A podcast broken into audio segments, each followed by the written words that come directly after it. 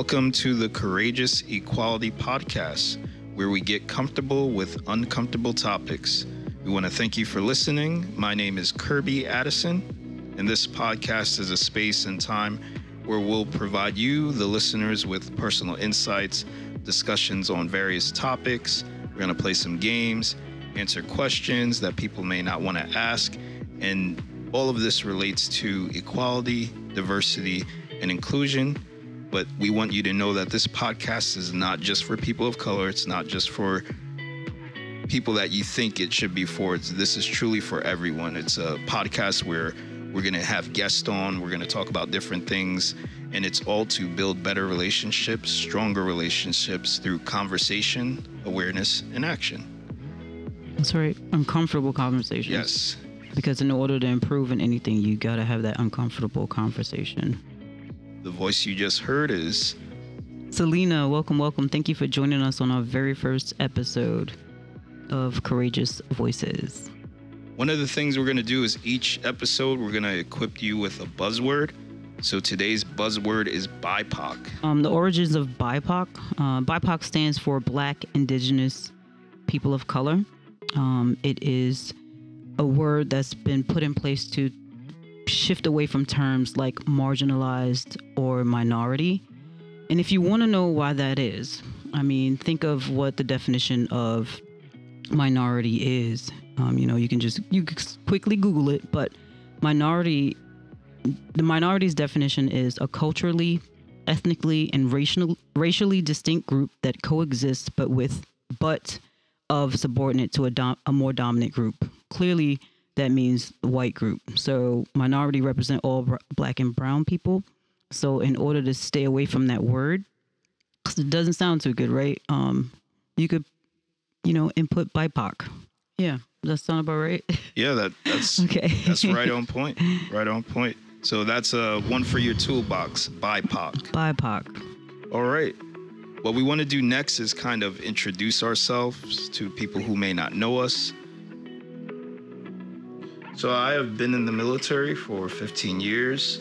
The last six of those years were I serve on the air side in the Vermont National Guard, where I work in the computer department. I have a wife named Jamie, two kids, Elijah and Aaliyah. Originally, I was born and raised in New York. Um, my hobbies are I like video games, I'm a musician, I like to read a little bit here and there, I like sports, and overall learning more about computers. All right, about me. My name is Selena. I've been serving for about 10 years now. Currently um, working full time in Joint Force Headquarters in the Enlisted Personnel Department. I also hold uh, several MOSs. Um, I'd say my favorite one of the MOSs is the 00 Fox, which is an immaterial MOS. Um, it's I was working at a schoolhouse teaching basic leader course to uh, future non-commissioned officers. Probably my favorite one uh, since I've been in, solely because I can provide life experience um, to to future NCOs. Um, also, uh, I'm a single mom. Um, I that's okay. I guess that's my favorite job, uh, being a single mom. So yeah, if you think that you if you're a single mom and you have kids and you think that you can't join and be a part of this this wonderful fighting force, um, yeah, you you can. You can do it. Um, and we are we will support you. So um, what else about me? Uh, I enjoy reading. I craft a lot. I make T-shirts and all kind of stuff. I'm I'm I'm a busybody. Yeah, I also am currently studying for my undergrad in sociology and psychology. And the other thing is, we're both a part of JDEC. That the mission is to develop and communicate policies that discourage intolerance and discrimination. Um, ultimately, to have a, a, fighting force, you need to be able to improve morale, uh, productivity. You need to create an environment that includes everybody. So it's it's inclusion based, um, the commitment is to maintain a culture that treats everyone as full and equal partners. and JDEC means Joint Diversity Executive Council. No matter who you are, where you're from, how you identify, you are equal to the same standard of treatment, respect, career goals as each and every person who has made it to the top in whatever organization that you serve in.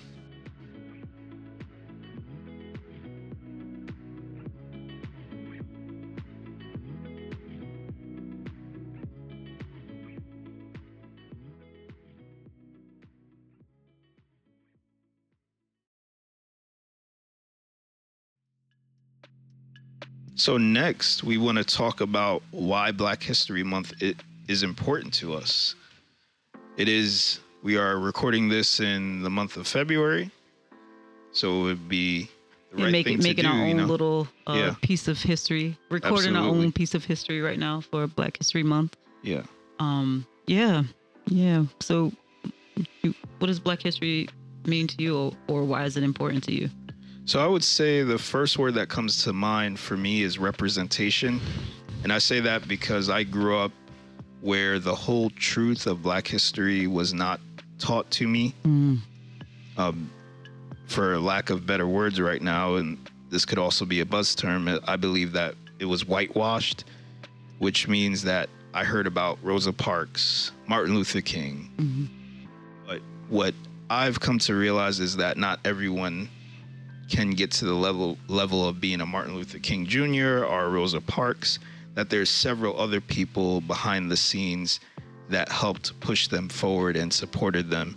So I feel like I can reach that level where I could be maybe a, just a supporter, Mm-hmm. and I see people in Black History Month represented more now. It gives me an Yeah. opportunity to find those nuggets that was not taught to me in high school that I can learn about. So, and then the other word is progress. Um, there's the phrase that if you don't know your history, you're doomed to repeat it. So, Mhm. I believe Black History Month is not just for the month of February, but it's overall. There's things that I've learned that we cannot repeat again as a nation in order to make true progress for change that's long lasting and effective. Right. so well, yeah. representation and progress is why Yeah, Black History Month is important to me. Yeah, cultural represent, representation is is definitely um, important, and I think that when when you when I heard when you said the term uh, whitewashed, it just made me think because I always try to think with like an inclusive brain. it, it's a challenge sometimes because we have a lot, we all have our biases and things like that that we we don't we don't. Well, we'll talk about that in a later episode, but um, I thought of um, from a history perspective. I think that it's coming. It should come from. So when I think of American history and I hear the word whitewashed, I think it's only coming from one lens, which is just the white American view of what happened. But then we know that when things happen, like there's other people involved, like you said, there's um, that we didn't learn about. It. I certainly didn't learn Right. about it in school. Um, and I think as far as Vermont, they they didn't even have uh, Dr. King's birthday off at one point. I think that happened like within the last like decade or so. Oh wow. They used to go to school on his day, so it wasn't. It was kind of like thrown to the side. You know, not not as important as um, you know. I didn't know that. be. That's news to yeah, me. Yeah, my bo- my boys, well, not my boys, my my cousins who lived here, like early in the '90s and stuff. Um, they they would have to go to school. My grandmother would keep them home. She's like, no, we're gonna we're gonna show him some respect. You know what I mean? Um, and so they, yeah, they, and also, uh, if fast forward to now, present day, uh, my first grader came home. He's like, look what I have, look what I have. Um, about Martin Luther King. Like we we talked about it, but you know, I was so happy that they they mentioned it. Right. Just just a little mention is is like a big thing to a little kid, you know. And um, one of my coworkers also came home. Uh, she sent me a picture of, of what her son had drew. It was like a, a picture of Dr. King that he like colored colored in or whatever. Um, so I mean, that's progress, right? Yes. Exactly. Especially right now where everything seems so divided again. Yes. Um, I think we Black history to me, um, I wouldn't. To me, it is definitely a huge part of American history and should be included. Yeah, I know it's 28 days, but that a lot of people would say like 28 days is, is not enough, right? Mm-hmm. It should be taught all year round. I, I, I do agree with that. I think it should be taught. Um, just like we hear about Christopher Columbus, we should hear about, you know, Mary McLeod Bethune or Harriet Tubman or or whomever. There's plenty of people um, that that made their stake uh, in, in, American history and culture. Um, but for me, it's just this month is a reminder of um, the struggles that that our ancestors have have come through, as well as all the accomplishments that they have made. You know what I mean? I mean, even um, so, yeah, that's what I think about when I when I think of Black history. So speaking of of Black history, uh, we're, we're we're this joint team here, right?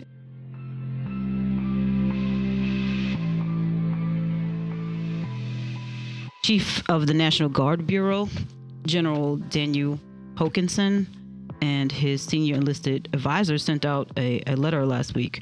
I'm not sure which one of them wrote it. I don't know if it was a, a joint effort with them, but it was it made me smile. Um, it made me feel represented, which is important when you're including everyone. I know Vermont is predominantly white, and it's hard to to talk this inclusion thing when there's not many to include here. But again, we're having uncomfortable uh, conversations, exactly. right? Uh, yeah. You you never want to ex- uh, exclude anybody, but this this letter that came out, it was uh, the it's dated February 10th, uh, February 10th, 2021. It's a letter to, to the soldiers and airmen of the National Guard. It pretty much, I'll just read one of the first, part. well, it covers uh, three stories of black Americans who served. Uh, one of them is like one of my favorites. His story is just so incredible to me. but uh, I'll, I'll, start off, I'll read the first part. It says, uh, The story of the National Guard is a story of America it is a story of the fight for independence, the fight against tyranny, the fight for democracy, and the fight for freedom. In each of these stories, you will find Black Americans because Black history is American history. That right there meant the world to me. little old me, right? Little staff sergeant over here. It meant the world to me um, because, again, I felt included. Um, he talks about uh, Salem Poor, who was born into slavery, slavery purchases freedom. Uh, the next person he speaks of is William Harvey Carney. He was also born into slavery in Virginia. He joined the uh, 54th Massachusetts Infantry Regiment. And the third one, again, my favorite, is the story of Henry Johnson. He joined National Guard in 1917. He became uh, part of New York's 369th Infantry Regiment uh, best known as Kirby. The Harlem Hellfighters. Yeah, the Harlem Hellfighters. I mean, they have the incredible story both uh, over uh, where they fought and um, when they came home, which caught my attention. How they were treated when when they came home. Um, but Henry Johnson is one of my favorites. Every time I get the opportunity to talk about him or, or hear something new, I'm just ready for it. Um, Okay, so then he he he finishes he finishes it off by saying, um, he says, um, and this is word for word. Since the beginning of our history, black Americans fought, fought for our nation, even when they were denied rights, opportunities, and even basic humanity in the eyes of the law. They fought for the ideals of President Abraham Lincoln, named in the Gettysburg Address, address a new nation conceived in liberty and dedicated to the proposition that all men are created equal. Um, today, in many ways, our nation still struggles to give all of its citizens equal opportunities, but our story is not finished, and we can work together to write a, to write a history we're proud to leave behind. This Black History Month, let us learn the stories of Black Americans who shaped our nation and ultimately became the nation for which they fought. So yeah, this thank you, sir. Uh, that was wonderful. Uh, thank you uh, to senior enlisted enlisted advisor, Mr. Whitehead. Uh, sir, that was incredible. I certainly want to uh, follow or work under someone who believes in inclusion and supports all people of color. right? How do you feel about leaders, Kirby? How do you feel about leaders representing that and and, and not being afraid to write something like this? I mean, he could have just said celebrate Black History Month, but he didn't. He actually took his time to, um, you know, go in depth about uh, things. Absolutely. I think it takes courage. We now have the first African American Secretary of Defense, Austin Lloyd. And I think Mm-hmm. it takes courage to get out of the role of complacency and actually identify things that can be fixed that are clearly wrong in our nation that divides us. So I believe leaders, it is their job, role, responsibility to lead from the front. And how can you lead if you don't have the aptitude to treat everyone equally Yeah. in the ranks, no matter how they identify, where they come from, what they look like?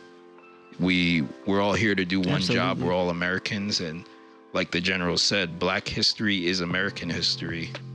There's a fact that if you look at history, a lot of efforts that were made to keep our freedom was directly Mm-hmm. related to the efforts of Black men and women. Mm, One yeah. group that we can Oh, keep I in mind that. Right now is that. Tuskegee I. I actually just uh, learned about the Tuskegee experiment when they were uh, testing all the medications on them, the syphilis stuff.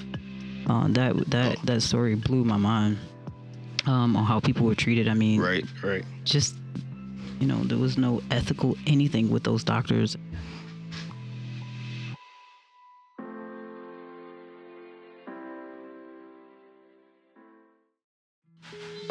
All right. As always, with every episode, we want to give you a call to act, which is something practical and actionable that you can do that will help you in your journey of diversity, inclusion, and equality. And today's call to act is support a BIPOC business. Once again, support a BIPOC business. Nice. You can do this by a quick Google search. Mm-hmm. And once again, you should know what BIPOC stands for, but we'll help you out. Black Indigenous People of Color. All right. Yeah, uh, you're right, Kirby. Uh, that call call to action is important, especially in these times that we are in right now with the pandemic and stuff. Um, but if you are confused, we are in Vermont, right? This is a Vermont-based uh, podcast. You may not find many around here, and that's okay. Jump online, find a black-owned business online. Um, on your journey to being more inclusive, like Kirby was saying, um, that's what we're just. That's why we had this call to action today. Um, so I appreciate everyone for listening, and um, I'm gonna ask that you come back and join us for episode two. Um, listen to have a conversation with uh, Kirby and I. Uh, episode two is self reflection. Yep, and we'll also be talking about code switching. Yeah, and buzzword will be diversity. Nice. All right. Thank you all for listening. Okay, if you've listened today, we want you to send us questions. If you have something that you have, many of this is Vermont, right? Not diverse, uh, 94% white. You may not know any persons of color, but guess what? Kirby and I are people of color. If you have a question that you want to ask, if you want to um, not offend anyone, we will not be offended. That is why we are here. Please send us that uncomfortable question. We will gladly answer it and not be offended. We are here to educate, have good conversation, and also um, Right, we're building relationships. Yeah, building relationships, right. Education, awareness, and action. yeah, um, we want to include include everybody. So Yes. uh, thank you again. I'm Selena. and I'm Kirby. This is Courageous, Courageous Voices, Voices podcast, where we get comfortable with uncomfortable Comfortable topics. topic.